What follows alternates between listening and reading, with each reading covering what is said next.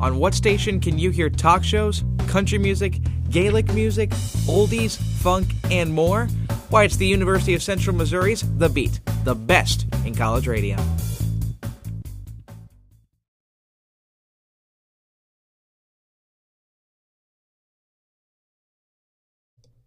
Ladies and gentlemen, welcome to Inside the Diamond. Oh my goodness, am I excited about this week because guess what, folks? It is opening day weekend. I'm your host, Collin Somewhere, and on today's show, I'll first start off by telling you about what has happened in this last week of spring training around the MLB. Then we'll get into on. Then we'll talk about preseason predictions and opening day, which, of course, as I said, is two days away. Let's get right into it. That's all coming up on UCM The Beat. Let's first recap the Tuesday games. The Chicago Cubs beat the Kansas City Royals 6 to 2 in 7 innings. The game was called in 7 innings due to rain in the area, of course. MJ Melendez hit a two-run homer for the Royals in that game and that was pretty much the only offense for that team. Eric Hosmer also drove in a run along with Patrick Wisdom driving in two. The Orioles beat the Red Sox 6 to 2. Chris Sale was the starter in that game and he gave up 6 runs on 9 hits and only struck out 2. He allowed two home runs in that game, one to Adley Rutschman and one to Ryan Mountcastle. I remember when Chris Sale used to be dominant. You know, he used to be so good. Now he is still pretty good. He can still get out there to like 95. That slider of his is absolutely filthy. But he's getting up there in age, and I think the Red Sox are starting to see that. The Nationals tied the Cardinals 4 to 4. The only notable player in that game to hit to do anything good was Victor Robles, who hit a two run homer. The Nationals bullpen led them down as the Cardinals scored four runs in the seventh to tie the game. After that, crickets. Nothing happened.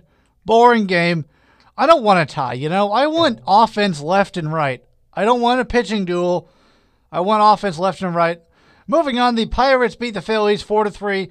Andrew McCutchen hit a two run homer in this game in the bottom of the sixth, and the Phillies scored two in the ninth to walk it off.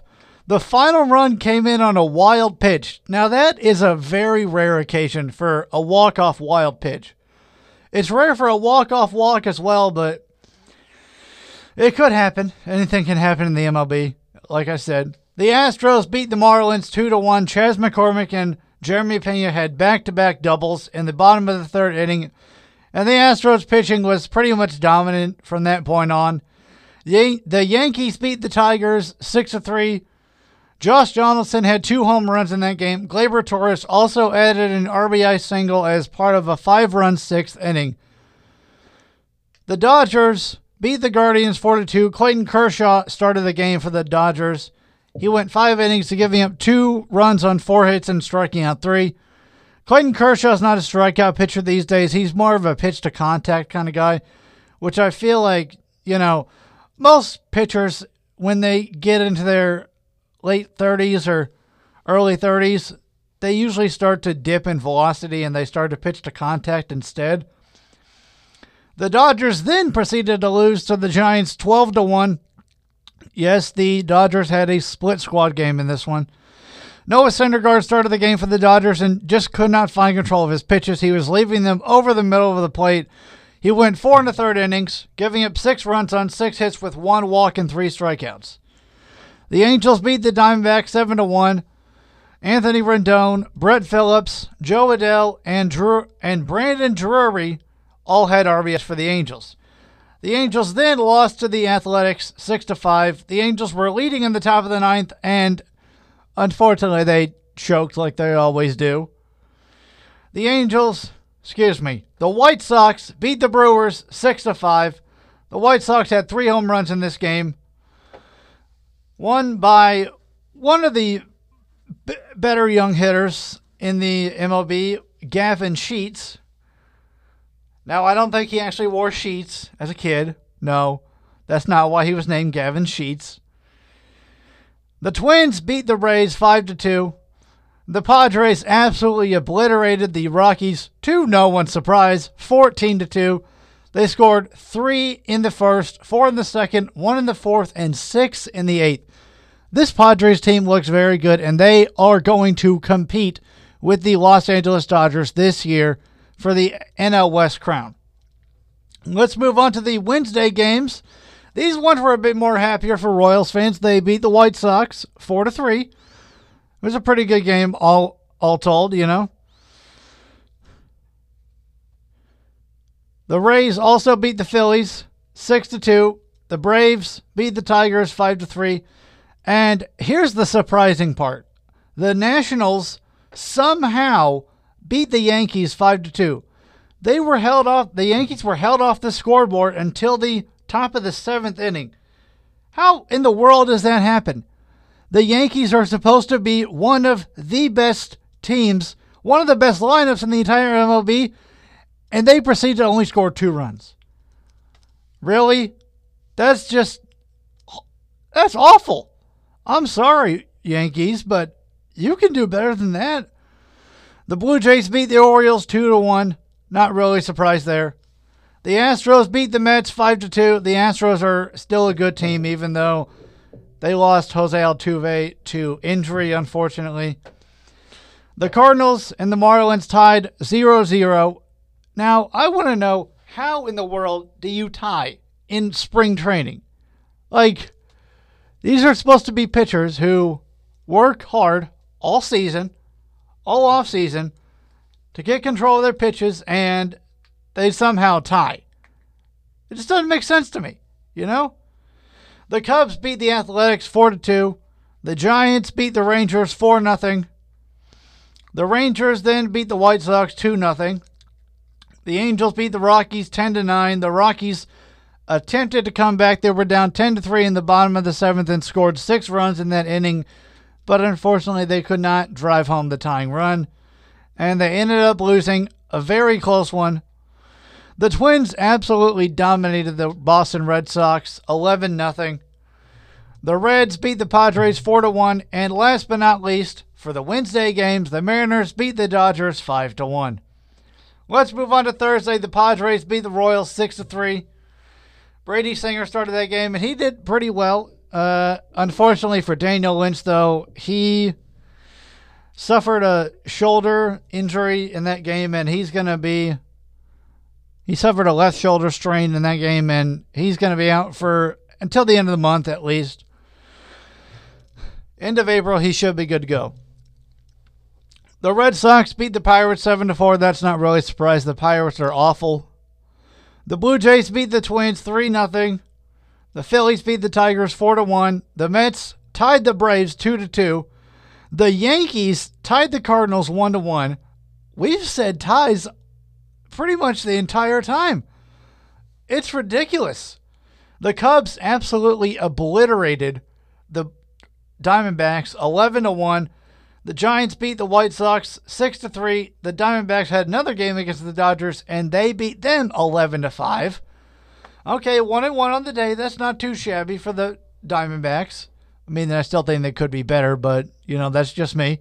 I have high standards. So, moving on, the Brewers beat the Padres four to two. The Tigers tied the Orioles eight to eight. That was a very close game.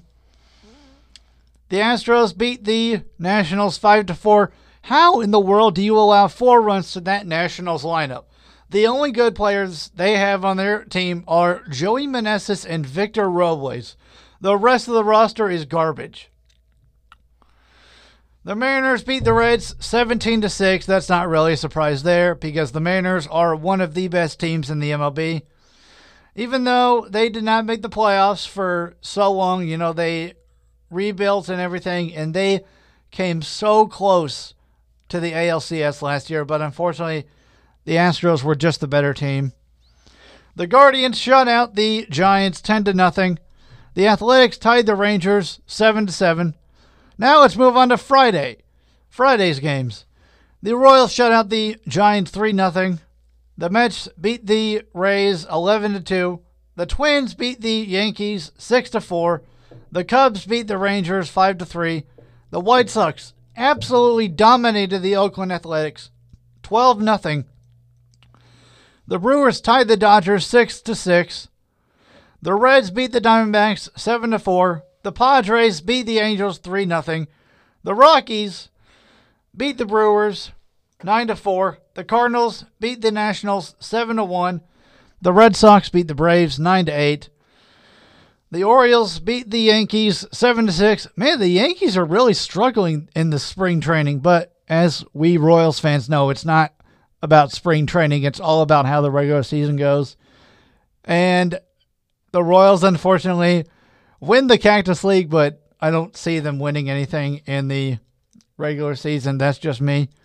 But you never know. Anyways, moving on to the Blue Jays beat the Phillies 6 to 3. The Marlins beat the Astros 3 to 2. The Guardians beat the Cubs 5 to 3. And last but not least, the Mariners dominated the Athletics 15 to 3. Moving on to Saturday games, the Royals beat the Dodgers 6 to 3. The Rays beat the Red Sox 4 to 2. The Braves beat the Twins 9 to 4.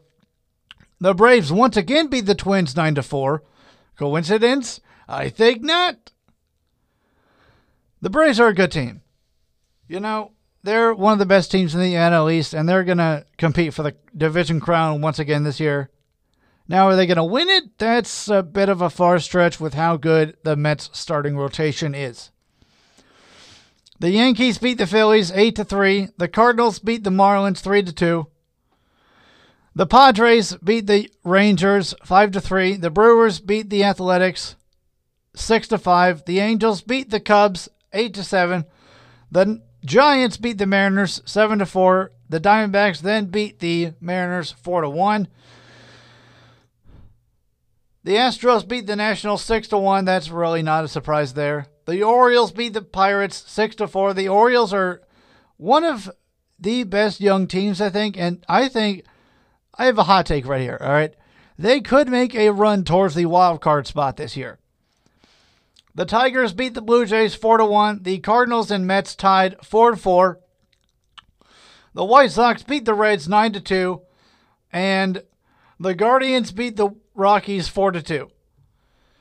Now moving on to the Sunday games, the Cubs beat the Royals 5 0. I'm not really shocked by that. Eric Hosmer had another good game, and he's going to be the first baseman for the Cubs. The Astros, guys, I'm telling you right now, the Astros absolutely destroyed the St. Louis Cardinals. The final score of that game, I am not making this up. Please know that I am not making this up when I say this score. 24 to 1. What? How in the world? How? 24 to 1, guys. The Cardinals it's going to be a long year. I'm sorry. The Tigers beat the Rays 11 to 10. The Twins beat the Red Sox 7 to 2. The Orioles beat the Phillies 4 to 2. The Braves beat the Pirates 8 to 1. The Yankees beat the Blue Jays 6 to 2. The Nationals tied the Marlins 2 2. The Guardians beat the Reds 3 to 2. The Rockies beat the White Sox 4 to 2. The Giants beat the Athletics 9 to 5. The Reds beat the Rockies 7 to 5. The Mariners tied the Padres 5 to 5. The Marlins tied the Mets 3 to 3. I'm almost done with the ties, I promise. The Brewers tied the Diamondbacks 4 to 4 and that is it for the ties so far for Sunday. The Dodgers beat the Angels 3 0. Moving on to Monday's games, the Royals beat the Rangers 4 to excuse me, the Rangers tied the Royals tied the Rangers 4 to 4. There we go somewhere. Words. The Cardinals beat the Orioles 8 to 2. The Twins beat the Pirates 8 to 4. The Braves beat the Red Sox 6 to 1. Yankees beat the Rays 8 to 4. The Phillies beat the Blue Jays 5 to 2. The Padres beat the Mariners 4 to 2. The White Sox tied the Cubs 6 to 6. I promise you guys that is the last tie of spring training. I promise, okay? The Rockies beat the Brewers 12 to 8. The Astros beat their AAA team in an exhibition game. And their AAA team name is the Sugarland Space Cowboys. That's a pretty fun name to say, actually. They beat them 3 to 1.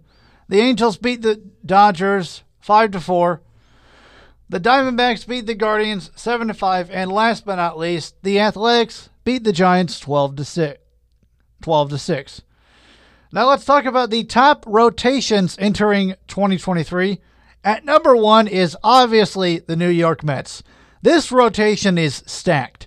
Max Scherzer is the ace, Justin Verlander as the second starter, Kodai Senga as the third starter, Carlos Carrasco as the fourth, David Peterson as the fifth starter, and the Mets have another starter on their rotation,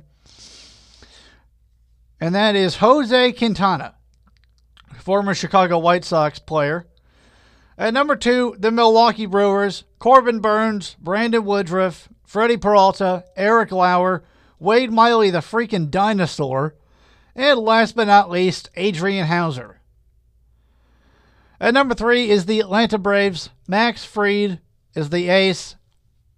Spencer Strider is the second starter. Kyle Wright, Charlie Morton, Jared Schuster, and finally Mike Soroka. The Rangers are number four. Jacob DeGrom as the ace. Obviously, that's a pretty easy choice for me. Martin Perez, Nathan Eovaldi, Jon Gray, Andrew Heaney, and Jake Odorizzi. Number five is the Philadelphia Phillies. Zack Wheeler is the ace. Aaron Nola. Ranger Suarez, Taijuan Walker, Bailey Falter, and Andrew Painter. Now, because I said Ranger does not mean he's a park ranger, I promise. He was just named that by his parents. Number six is the New York Yankees. Gerrit Cole, Carlos Rodon, Nestor Cortes, Luis Severino, Clarke Schmidt, and Domingo German. Now, had Frankie Montas not been nixed following spring shoulder surgery, the Yankees would have a very good argument to be at number one. Frankie Montas is a very good pitcher. Number seven is the San Diego Padres. This consists of Yu Darvish, Blake Snell, Joe Musgrove, Michael Wacha, Nick Martinez, and Seth Lugo. Number eight is the Houston Astros. Their ace is obviously Framber Valdez, but along with that, they have players like Christian Javier, Jose Urquidy, Luis Garcia, and Lance McCullers. And number nine is the Toronto Blue Jays. Alek Manoah is the ace. Kevin Gausman, another good player. He's got a filthy, filthy splitter. I mean, Jose Berrios, Chris Bassitt, Yusei Kikuchi, and a name you guys have not heard in a while, I know, Hyunjin Ryu. Number 10 is a tie between the Angels and the Mariners. Let's do the Angels first. Shohei Ohtani is obviously the ace. Patrick Sandoval, Tyler Anderson, Reid Detmers, Reid Detmers, Jose Suarez, and Tucker Davidson. Now, for the Mariners, this is a pretty good rotation, actually. You got Luis Castillo as the ace, Robbie Ray, Logan Gilbert, George Kirby, Marco Gonzalez, and finally, Chris Flexen. Now, I know you guys are eager to know the lineups, but because there's so many, I'm just going to go through the teams that you guys actually care about. We're going to keep it local and stay with the St. Louis Cardinals. Leading off the second baseman, Brendan Donovan. Batting second, the center fielder, Tyler O'Neill. Batting third, the first baseman, Paul Goldschmidt. Batting fourth, the third baseman, Nolan Arenado. Batting fifth, the catcher, Willson Contreras. Batting sixth, the designated hitter, Nolan Gorman. Batting seventh, the left fielder, Jordan Walker. Batting eighth, the right fielder, Lars Nootbaar. And batting ninth at shortstop is Tommy Edman, and pitching is Miles Mikolas. Let's move over to Chicago for just a little bit. The Chicago Cubs, leading off the second baseman, Nico Hoerner, Batting second, the shortstop, Dansby Swanson. Batting third, the left fielder, Ian Happ. Batting fourth, the center fielder, Cody Bellinger. Batting fifth, the right fielder, Trey Mancini. Batting sixth, the designated hitter, Edwin Rios. Batting seventh, the third baseman, Patrick Wisdom. Batting eighth, the first baseman, Eric Hosmer, former Royal, as you all Royals fans know. And finally, batting ninth, the catcher, Tucker Barnhart, and pitching is Marcus Stroman. For the Chicago White Sox, leading off the shortstop, Tim Anderson. Batting second, the center fielder, Luis Robert. Batting third, the left fielder, Andrew Benintendi. Batting fourth, the designated hitter, Eloy Jimenez. Batting fifth, the third baseman, Yoan Moncada. Batting sixth, the first baseman, Andrew Vaughn. Batting seventh, the catcher, Yasmani Grandal. Batting eighth, the right fielder, Oscar Colas. And batting ninth, the second baseman, Elvis Andrus. And pitching is Dylan Cease. Let's move over to Colorado. The Colorado Rockies, I don't even know what to say, guys. This lineup is pathetic. Leading off the left fielder, Jurickson Profar. Batting second, the right fielder, Kris Bryant. Batting third, the second baseman, Ryan McMahon. Batting fourth, the first baseman, CJ Cron. Batting fifth, the designated hitter, Charlie Blackmon. Batting sixth, the third baseman, Elehuris Montero. Batting seventh, the catcher, Elias Diaz. Batting eighth, the center fielder, Jonathan Daza. And batting ninth is the shortstop, Ezequiel Tovar, with German Marquez on the mound. Now let's go to the Kansas City Royals. And Royals fans, I know you're excited about this one. Leading off the shortstop, Bobby Witt Jr. Batting second, the left fielder, MJ Melendez. Batting third, the catcher, Salvador Perez. Batting fourth, the first baseman, Vinny Pasquantino. Batting fifth, the designated hitter, Franmil Reyes. Batting sixth, the second baseman, Michael Massey. Batting seventh, the third baseman, Hunter Dozier. Batting eighth, the right fielder, Jackie Bradley Jr. And batting ninth is the center fielder, Kyle Isbel, with Zack Greinke on the mound. This is a stacked lineup, but the thing that concerns me about the Royals is pitching. All right, guys, we're going to step away for a couple minutes. Coming up, I'll be talking about power rankings prior to opening day. Don't go anywhere. You're listening to Inside the Diamond on UCM The Beat. Did you know that it costs zero dollars to make someone smile? A simple act of kindness can go a long way. You may walk past tons of people a day, not even knowing their story. Someone could probably be having one of the worst days, but a simple compliment on their outfit or even helping them out with a small task can change a bad day to a good one. No matter what, always try to give your neighbor a reason to smile. Tobacco use affects youths all across the United States. Millions of youth are at risk for disease and even death due to tobacco use. Talk to your kids about tobacco use and how it can affect their lungs. Help keep the future of this nation safe from tobacco related illnesses. According to a study by IBM, 95% of all cybersecurity breaches result from human error. That adds up to about $3.13 million of loss in 2020 alone, and accounts for acts like downloading infected files or software and storing weak passwords in easy to find places. When everything is online, you can't afford to not be. Protect yourself and others online. Learn more and how at cisa.gov. Hey, Dr. Phil here. I help people solve difficult and trying personal problems every day on my TV show, but there's one problem that's just got me stumped childhood hunger. Nearly 16 million children in America struggle with it. That's one in five kids who may not know where their next meal is coming from, despite the fact that there's more than enough healthy, nutritious food out there to feed them all. Now, I don't know about you, but that is unacceptable to me. Luckily, the Feeding America network of good people is out there collecting surplus food and giving hope to hungry children and their families at local food banks all across the country. But let's face it, they can't do it without your help.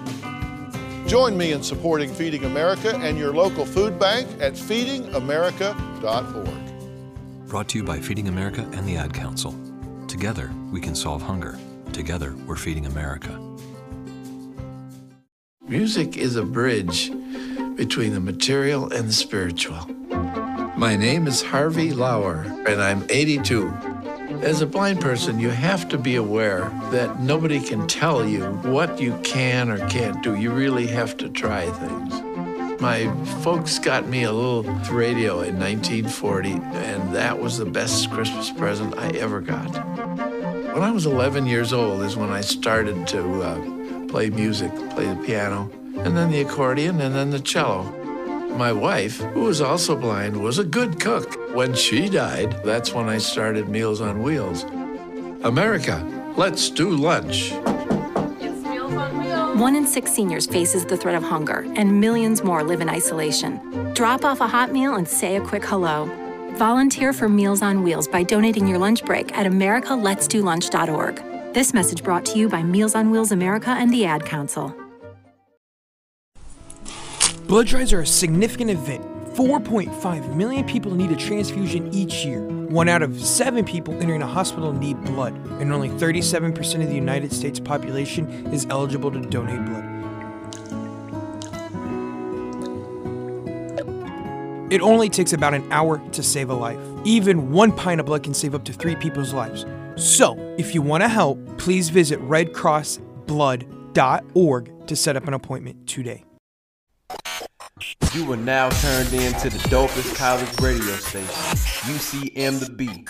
Keep it locked. U C M the Beat.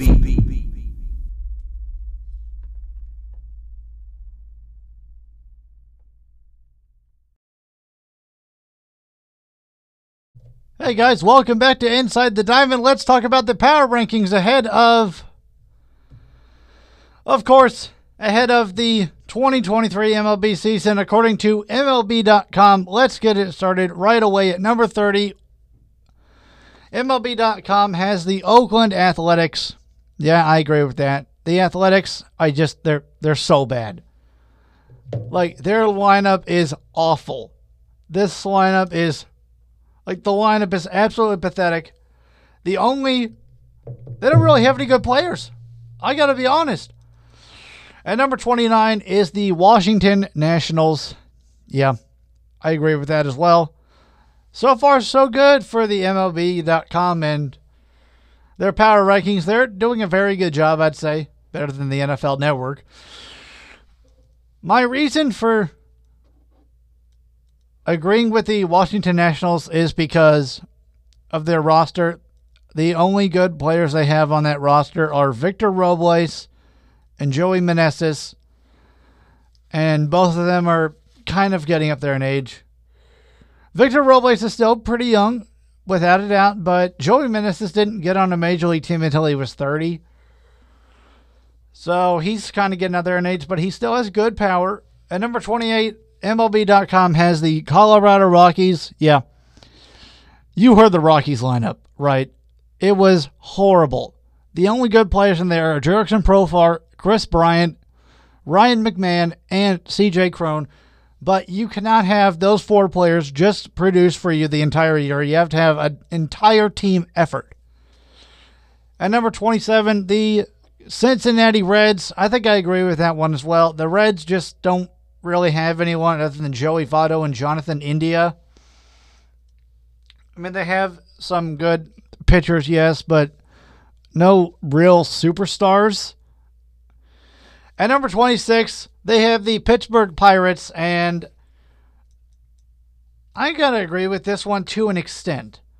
The Pirates are probably this low only because I feel like the only reason that the Pirates are this low is because of their pitching. Their lineup is pretty good. You know, you got some a lot of veteran players in there. You got Andrew McCutchen, you got Ke'Bryan Hayes, who's just coming into the league. He's going to learn a lot from the veteran guys on that team. They signed Ji-Man Choi, they signed Carlos Santana, but their bullpen is just awful.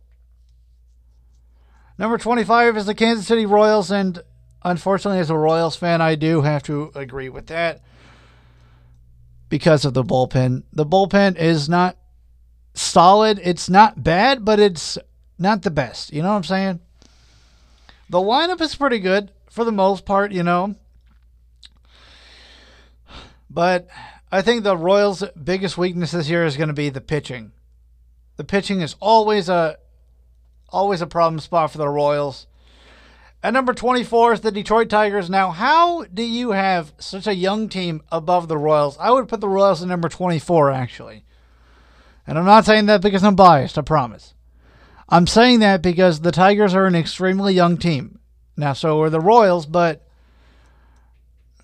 the Tigers are a little bit more veteran veteran base. They have Jonathan Schoop, who's been in the league for a long time. They have Miguel Cabrera, who's seemingly been in the league since the 2000s.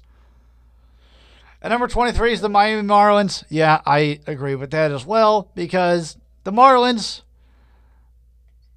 they don't really have that solid of a rotation. I mean, they have some good pitchers on there like Sandy Alcantara and Johnny Cueto, but the hitters are a little bit inconsistent. At number 22 is the Chicago Cubs. What surprises me about this is the fact that the Cubs are so low, even though they got Cody Bellinger in the offseason. Cody Bellinger is a very good hitter, you know, for the most part. He has dipped a little bit in average, sure, but still, he's a good player. You know, he hits for power. But that lineup is not that bad. I would say their lineup is not the reason they're so low. Once again, it is pitching and I'm going to mention mention pitching a lot of the time, guys, because it's true. Good pitching will nine times out of ten beat good hitting. And the Chicago Cubs are a good hitting team. At number 21 is the Arizona Diamondbacks. I got to agree with that. The Diamondbacks are a, are a young team, and I don't really think that they're ready to compete with the big boys like the Dodgers, the Padres. They're not ready to compete with the Giants just yet. At number 20 is the San Francisco Giants. The Giants, they don't really have anyone special on their team. I mean, they have Brandon Crawford still, but that's really about it. From the World Series team, speaking of the Giants, last night Sergio Romo announced his retirement from the MLB and in a semi good career, but he was pretty dominant with the Giants for a long time. At number 19 is the Texas Rangers. I feel like the only reason that the Rangers are this low is because they're bullpen. They have an excellent starting rotation. Okay? Their starting rotation is very good. All right? You know, they have Jacob DeGrom, they have Nathan Eovaldi, Taijuan Walker. That's a huge three headed monster right there. But the bullpen needs some work. Dayton Moore did a pretty good job of bringing in Jacob DeGrom in the offseason, and that's going to help their chances a lot better against the big te- big teams in the in the AL West, like the Houston Astros, the Angels. The Rangers should be competitive this year, but I don't think they're going to make the playoffs. And number 18 is the Boston Red Sox. They need to be lower, in my opinion. They lost Xander Bogaerts and they signed a shortstop that is very, very injury prone. I mean, why would you sign Mondesi? Like, come on. Now, Mondesi is a good player when he can stay on the field. When he's off the field, he's nothing. And number 17 is the Los Angeles Angels. Once again, the bullpen does not help them whatsoever in this spot. The Angels have quite possibly one of the worst bullpens, I think. But their their lineup is good. They got Mike Trout, they got Shohei Ohtani, Jo Adell. They have Jared Walsh as well. At number 16 is the Baltimore Orioles. They need to be a, just a smidge higher. Like, I'd probably put them at number 15 if it was up to me. Because, you know, Adley Rutschman is a good player. Austin Hays. They also have Cedric Mullins still. Those guys are going to be around for a long time, and I think they have one of the best farm systems. Aside from the Royals, they have one of the best farm systems. At number 15 is the Chicago White Sox. They need to be lower, in my opinion. The White Sox, I. They didn't really sign anyone notable in the offseason. They also got rid of Jose Abreu, which if you know who that is, good. If you don't, then Jose Abreu is quite possibly one of the best first basemen in the entire MLB. You know, he's he's a talented guy, very solid hitter. He can hit for power, average, you name it. And number 14 is the Milwaukee Brewers. I don't even know why they're this high. Probably because of rotation, to be honest. Their lineup is okay. They got some good players in there. Like, you know, they got Christian Yelich. That's pretty much it, to be honest. At number 13 is the Minnesota Twins. The Twins are a good team. They are a good team in the AL Central, you know. The AL Central is it's the weakest division I think in the entire league. It's not even close. the AL Central is horrible. That's just me. The Twins have Carlos Correa, though, and they also have Gary Sanchez. They have some very talented players, like I said, but they need to be oh, just a smidge higher.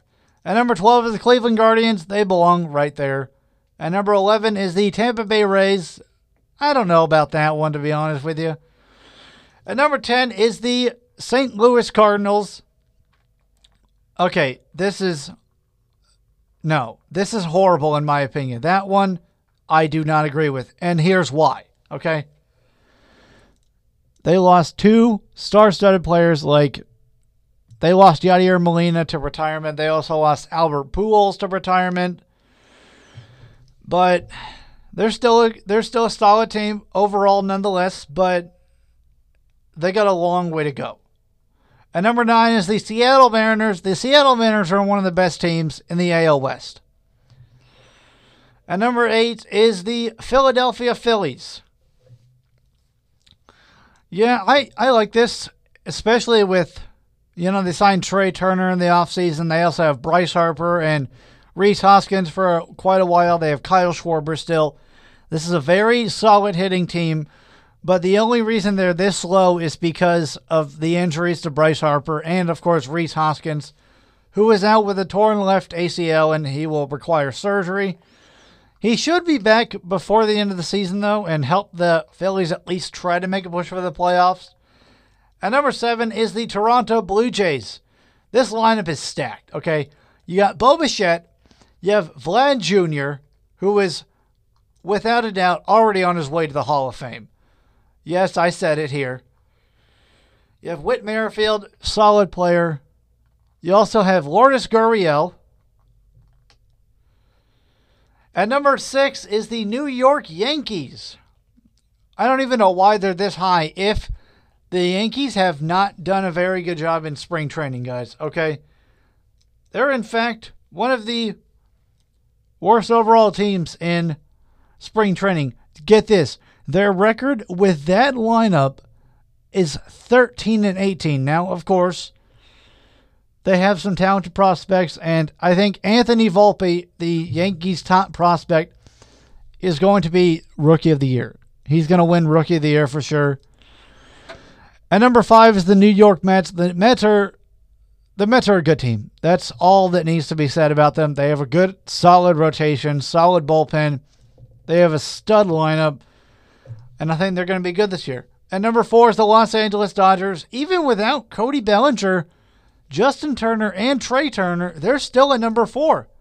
I that that's a good sign for them.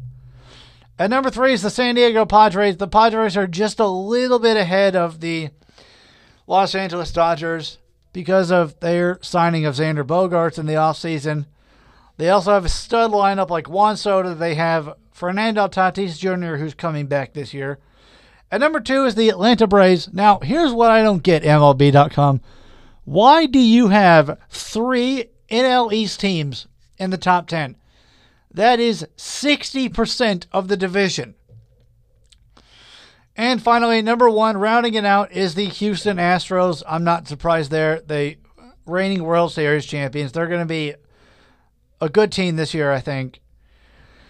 Guys, we're going to take a quick break. Coming up, I'll be talking about Royals news, plus I'll answer listener questions about the upcoming season. Keep it locked in right here. You're listening to Inside the Diamond on UCM The Beat.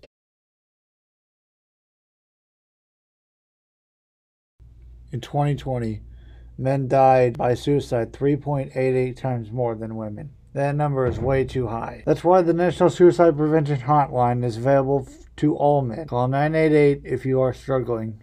You're not alone, there is help. One in nine people worldwide go to bed hungry each night. That's why UCM students and faculty are encouraged to visit the UCM Campus Cupboard. Campus Cupboard is a volunteer based charity dedicated to alleviating hunger and financial burdens in the UCM community. Any UCM faculty, staff member, or student who presents a valid ID may select 10 items per week from Campus Cupboard. Campus Cupboard is located in the lower level of the UCM Student Rec and Wellness Center and is open Tuesday through Thursday from 3 to 5:30 p.m. UCM The Beat, the one and only radio station of the University of Central Missouri.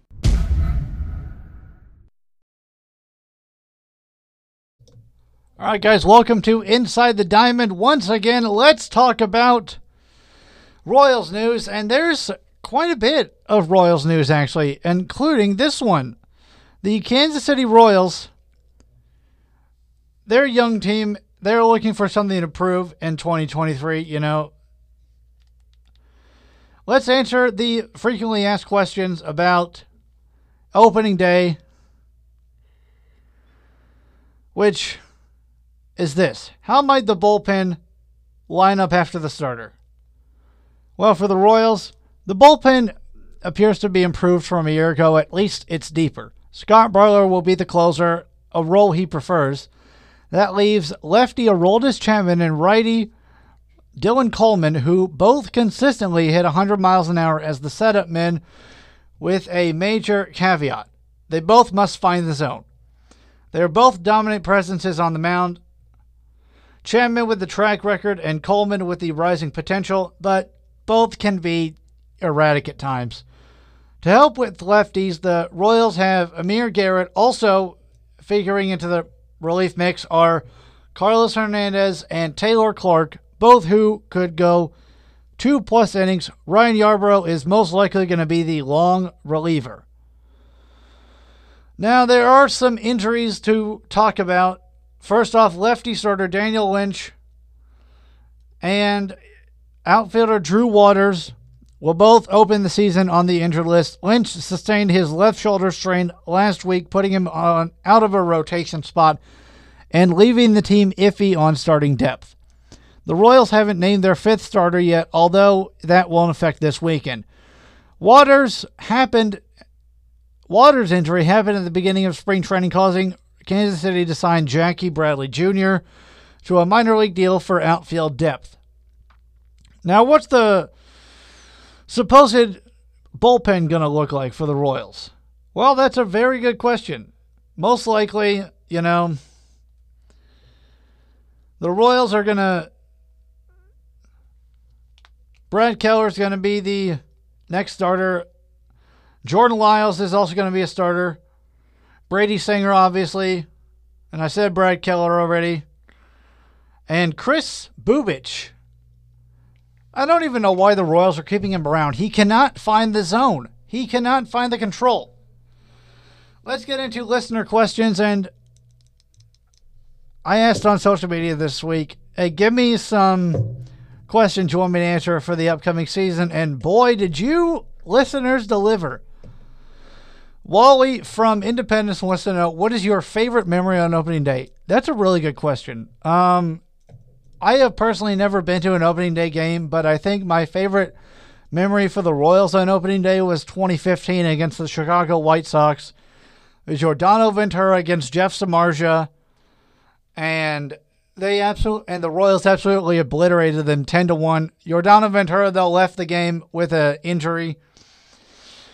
Someone else wants to know what is going to be the greatest strength of the Royals this year. And I think, guys, this answer is pretty straightforward. It's going to be their starting lineup. I mean, look at the depth here. You have Jackie Bradley Jr., of course, Bobby Witt Jr., one of the greatest prospects, I think, still in the MLB. You have Vinny Pasquantino, pretty good rookie year. You have Salvador Perez, who can mash homers. Franmil Reyes, who is a veteran. You know, he's been around the league for a long time. He has postseason experience with the Cleveland Indians slash Guardians. He's also been on the Cubs. Michael Massey is young, but he's starting to show his potential. Hunter Dozier is the third baseman. He's a veteran third baseman, but from the looks of it, that four-year extension that they signed him to at the beginning of the 2021 season is looking it's it's it's looking bad. Okay, Kyle Isbel is the center fielder. They have a, the Royals have a pretty good lineup, like I said, but I think the the issue this year for them is going to be the bullpen and the the pitching. Of course, is going to. We'll see though. We'll just have to wait and see until the actual season begins. Someone else wants to know what will be the impact of the change in base size this year. That's a really good question, man. I like that question. All right. Um, I think the impact of the base size this year. Well, first off, Jose Altuve is going to be pretty much like a freaking baby right next to the base because it's so big. But I think it's going to increase stolen bases for sure. Because if you remember my episode last week, I talked about the increase in stolen bases since the beginning of this spring training compared to last one. And I was still pretty shocked about that. But in case you need a reminder, let's talk about it again. Stolen base attempts per game, 1.6 in 2022 and 2.4 in 2023. That's a huge, that's a pretty big, significant uh, raise from last year. There's going to be more stolen base attempts. There might be even more stolen bases. You never know, though. What are the key players for the Royals you see making a step toward step forward in their development this year? This question was asked by Mike from Raymore. What's up, Mike? How are we doing today? I hope you're doing good. I am too. Key players for the Royals, I think, is are going to take a step in their development this year. One, Brady Singer. He's going to develop that changeup of his. He's going to get a third pitch. And he's going to get a lot of help from the new pitching coach who came over from the Guardians. The Guardians had one of the best bullpens in the MLB. And I think also another player who is going to make a step towards their development this year is Bobby Witt Jr. He had kind of a down year last season at batting average wise, but you know, he's seen major league pitching before. He knows what to expect. He should be a step in the right direction for the development. Who do you think will be the best hitter on this year's Royals team? This was asked by Jeff from Raymore. What's up, Jeff? How are we doing today? I hope you're doing good. Hope you're healthy. If you are, that's good. If you're not, then get better. The best hitter on this year's Royals team, I think, Jeff, is going to be. I think it's going to be Salvador Perez once again. The dude can mash, okay? The dude's got power. He hit 48 home runs in 2021. Not that many last year because of injuries, but he still had 20 home runs, which is pretty good. What will be the Royals starting rotation? Well, I already announced that, but since it's asked, I'll go over it again. The ace of the staff is going to be Zack Greinke. Brad Keller is going to be a starter as well. Jordan Lyles is going to be the second starter. Brad Keller the third. No, he does not have a family named Brad Keller the second or Brad Keller the first. Brad Keller is the third starter. That's what I meant. Brady Singer is the fourth starter, and rounding it out is Chris Bubic as the fifth starter. This is a kind of an iffy rotation. Brad Keller worries me. Chris Bubic worries me. The rest of them, they know what they're doing. Jordan Lyles, veteran. Zack Greinke is also a veteran. And Zack Greinke knows what he's doing. You know, he's been in this situation before. Who will be the closer? Another question. Uh, I think it's going to be Scott Barlow. Aroldis Chapman might get some chances to close out games, but you never know. How many All Stars would the do the Royals get? Now, this is a good question. I think they could possibly get two if they're lucky. Bobby Witt Jr. and let's go with Scott Barlow. Scott Barlow is a good pitcher. You know, he's got an excellent slider. It is filthy, by the way, guys. That slider's filthy. What place will the Royals be in at the All Star break? I'm sorry to say this. I think they're going to be in fourth. And I'm not saying that because I have low expectations. I do not have any expectations for the Royals to go anywhere this year. However, they could be in third. You never know. New manager, you know, he could be smart with the bullpen, unlike Mike Matheny. Oh, sorry, jeez. How many? Oh. What do you think about the Royals having a behavioral health person in the dugout? It's about time. Because mental health in baseball is, you know, you can't see your kids, you can't see your family, you can't see your wife. It takes a toll on you. Playing baseball takes a toll on you. And it's always nice to have someone to talk to when you're in there. But I like it. I like it. I, I honestly like it. Who will win the Cy Young Award? For the MLB, I am going to go with Justin Verlander as the AL Cy Young, excuse me, as the NL Cy Young winner, and as the AL Cy Young winner, I'm actually going to go out on a limb here. I'm going to go with Brady Singer. Now I know, I know, I know. I know he's he's got a lot to learn, but I think if he can control that changeup, he's going to be one of the best starters in the AL this year. Who will win the batting crown in the National and American League? That's a good question.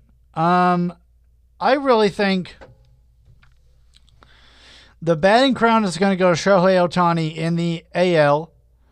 And in the National League, I'm going to actually go out on a limb here and say it's going to be Pete Alonso. Pete Alonso's a good hitter. You know, he's got tons of power. Who will win the most games in each league? In the AL, I'm going to take the Houston Astros again because look at their lineup. In the NL, I'm actually going to go on with an upset here and say the San Diego Padres. I think they have a good enough team to win at least 100 games. What will be the effect of the no shift rule? I love the no shift rule, first off, because left handers have a hard time hitting the ball to the pull side because as soon as you hit it, there's a fielder there. This will not be the case anymore. I think it's going to bring more offense to the game. Which team will win the most games in the American National League? I already entered that. But if you need a reminder, I'm going to go with the Astros in the AL and the Padres in the NL. Who will win the home run crown? I really think it's going to go to Vlad Jr. Vlad Jr. has proved he can hit for power. Who will win the most games by the All Star break? If we're talking AL, I think it's going to be the Houston Astros. And NL, of course, I think it's going to be the San Diego Padres. That is actually my World Series prediction: is the Astros and the Padres. Guys, we're going to we're going to take another quick break. Coming up, I'll be talking about the opening day games that are two days away. Guys, keep it locked in right here. Don't go anywhere. You're listening to Inside the Diamond on UCM The Beat. Did you know that millions of animals are either abused or abandoned every year in the United States? Donate to your local animal shelter today. And if you have room in your home, why not adopt a furry little friend to add to your family? Be a part of the change. Be a part of saving a helpless animal's life.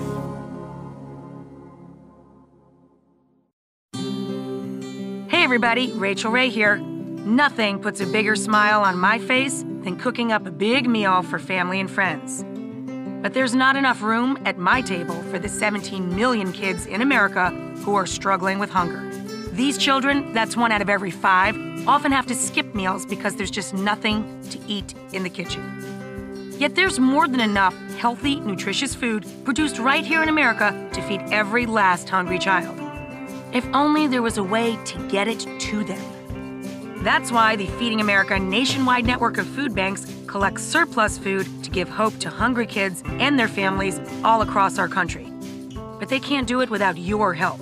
Join me in supporting Feeding America at your local food bank and at feedingamerica.org. Together, we can solve hunger. Together, we're Feeding America. A message from Feeding America and the Ad Council. Hey, America. we need to have a little talk. I don't know if you've noticed, but we got a lot of food in this country. A lot of peaches, a lot of corn, a lot of apples, a lot of everything. We've got so much food that we can't even eat it all. So if we got all this extra food, how are 17 million kids in America struggling with hunger? I just don't get it. That's why the Feeding America nationwide network of food banks gathers surplus food and gets it to the hungry kids who need it.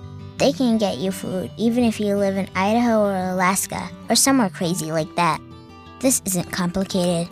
We got extra food and we've got hungry kids. Feeding America's done the math. Now it's your turn. Support Feeding America and your local food bank at feedingamerica.org. I know you got internet on your phone, so what are you waiting for? We can't do it without your help. Brought to you by Feeding America and the Ad Council. All right, everybody in the car, let's go. What are we gonna do first when we get there, Mom? Go for a hike? Sure. What about canoeing? Can we go canoeing too? I don't see why. How long does it take to get to the forest? It's not that far, sweetie. Are we there yet? Yep, we're here. Already? It's a short drive from your neighborhood to your naturehood. Visit discovertheforest.org to find a neighborhood park or green space near you. Brought to you by the Ad Council and the U.S. Forest Service. Three, two, one. It's been a long time in the making, but it's finally here. UCM the beat.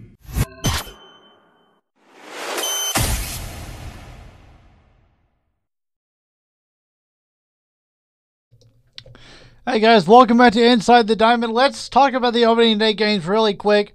First off, the Minnesota Twins at the Kansas City Royals. The pitching matchup is Pablo Lopez against Zack Greinke. In this case, I'm going to take the Royals, and I promise you it's not because I'm biased. It's because I'm going with experience over youth. Pablo Lopez has not been in the league for that long. He's only been in the league for a few years. Zack Greinke, on the other hand, has been in the big leagues since 2004. Zack Greinke has far more experience than he has done this before. He started on, on opening day before. I feel like Pablo Lopez is going to get the jitters, and that's why I'm taking the Royals.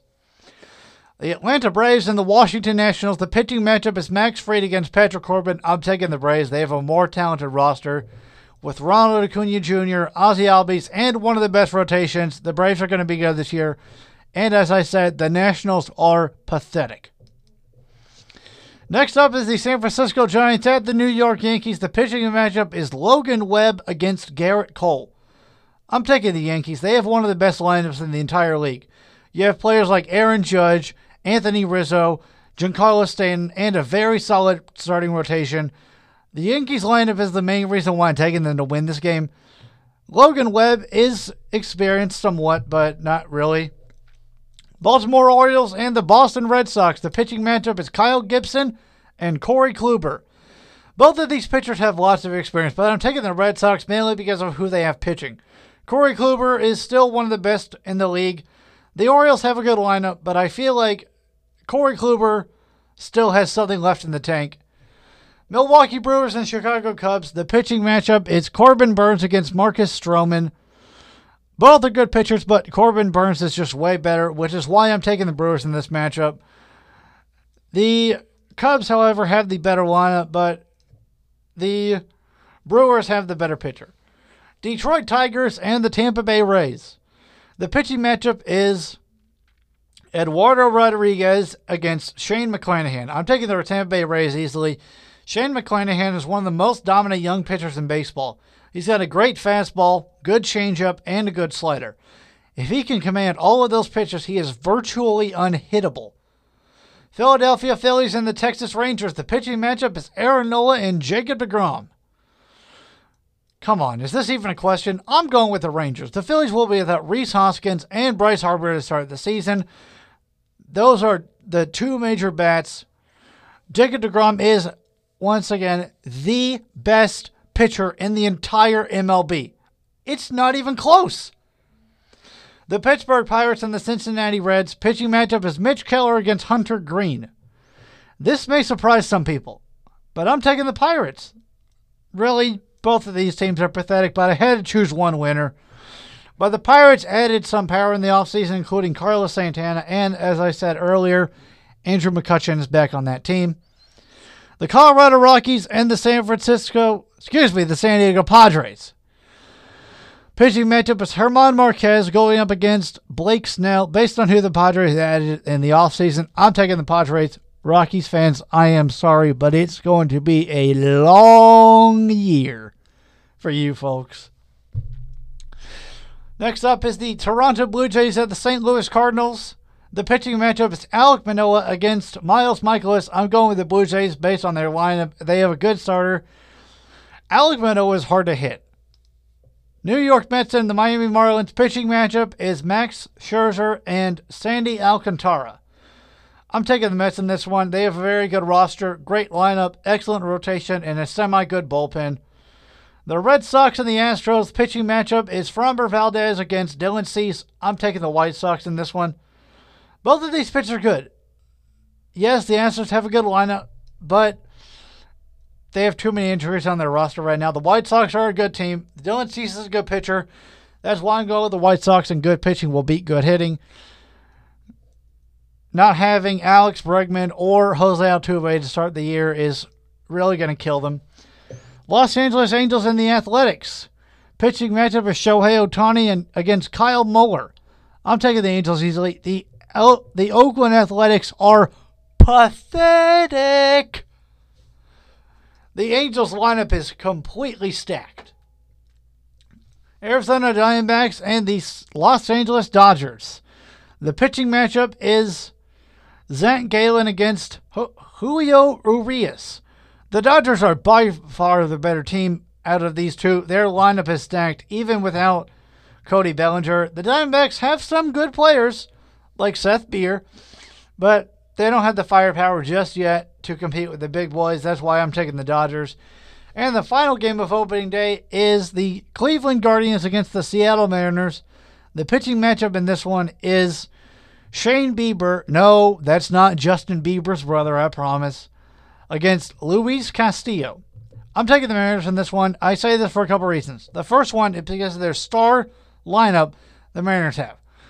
My other reason is because of how young the Guardians are. The Guardians are a young team. They don't have a lot of experience on their roster, except for Jose Ramirez. That's going to do it for this episode, guys. Thank you so much for joining me for this special edition of opening day of baseball. Have a great week, everyone, and as always, let's go, Royals!